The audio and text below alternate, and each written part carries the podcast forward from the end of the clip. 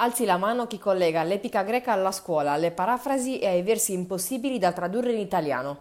Ecco, ora che avete le mani alzate mentre lavate il bagno sull'autobus o per strada, come se stesse per iniziare una grandissima ola, fermatevi. Cerchiamo una visione più ampia di questa materia. Quindi raccontiamoci una bella storia e cerchiamo di estrapolarne una morale moderna. Benvenuti e benvenute in Mitologia Chiara. Io sono, indovinate? Esatto, Chiara. E in qualche minuto cercherò di spiegarvi cos'è la mitologia per me. Ho aperto da poco la mia pagina Instagram, chiaramente, in cui cerco di fornire spunti interessanti sulle materie scolastiche e strumenti didattici adatti a coloro che hanno voglia di usufruirne. Beh, momento autocelebrativo terminato, Iniziamo. Il racconto del mito era il mezzo usato dagli antichi greci per spiegare l'ambiente circostante, in particolare l'origine degli agenti atmosferici, il passare del tempo e delle stagioni. Insomma, possiamo considerarlo un modo fantasioso per spiegare ciò che la mente non riesce a comprendere del tutto. Per questa ragione i miti erano legati alla religione e spiegavano la nascita e la vita di donne, uomini e dei e spesso il loro destino sulla terra o nell'aldilà. Gli dei di cui parleremo qui non sono immobili e glaciali, anzi hanno vizi e virtù di uomini e donne e diciamo che spesso li superano in gelosie, rabbia e invidia e nella maggior parte dei casi intervengono nella vita a gamba tesa, senza curarsi di opinioni, consensi e tutto ciò che vi viene in mente. Insomma, si comportano peggio e con la metà delle regole terrene.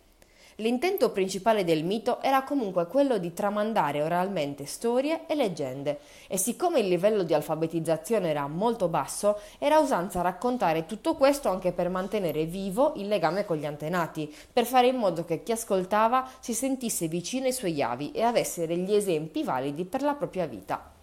Ogni volta che veniva raccontato un mito, poi, veniva arricchito con dettagli e curiosità, diventando alla fine una forma di intrattenimento, quasi come un podcast.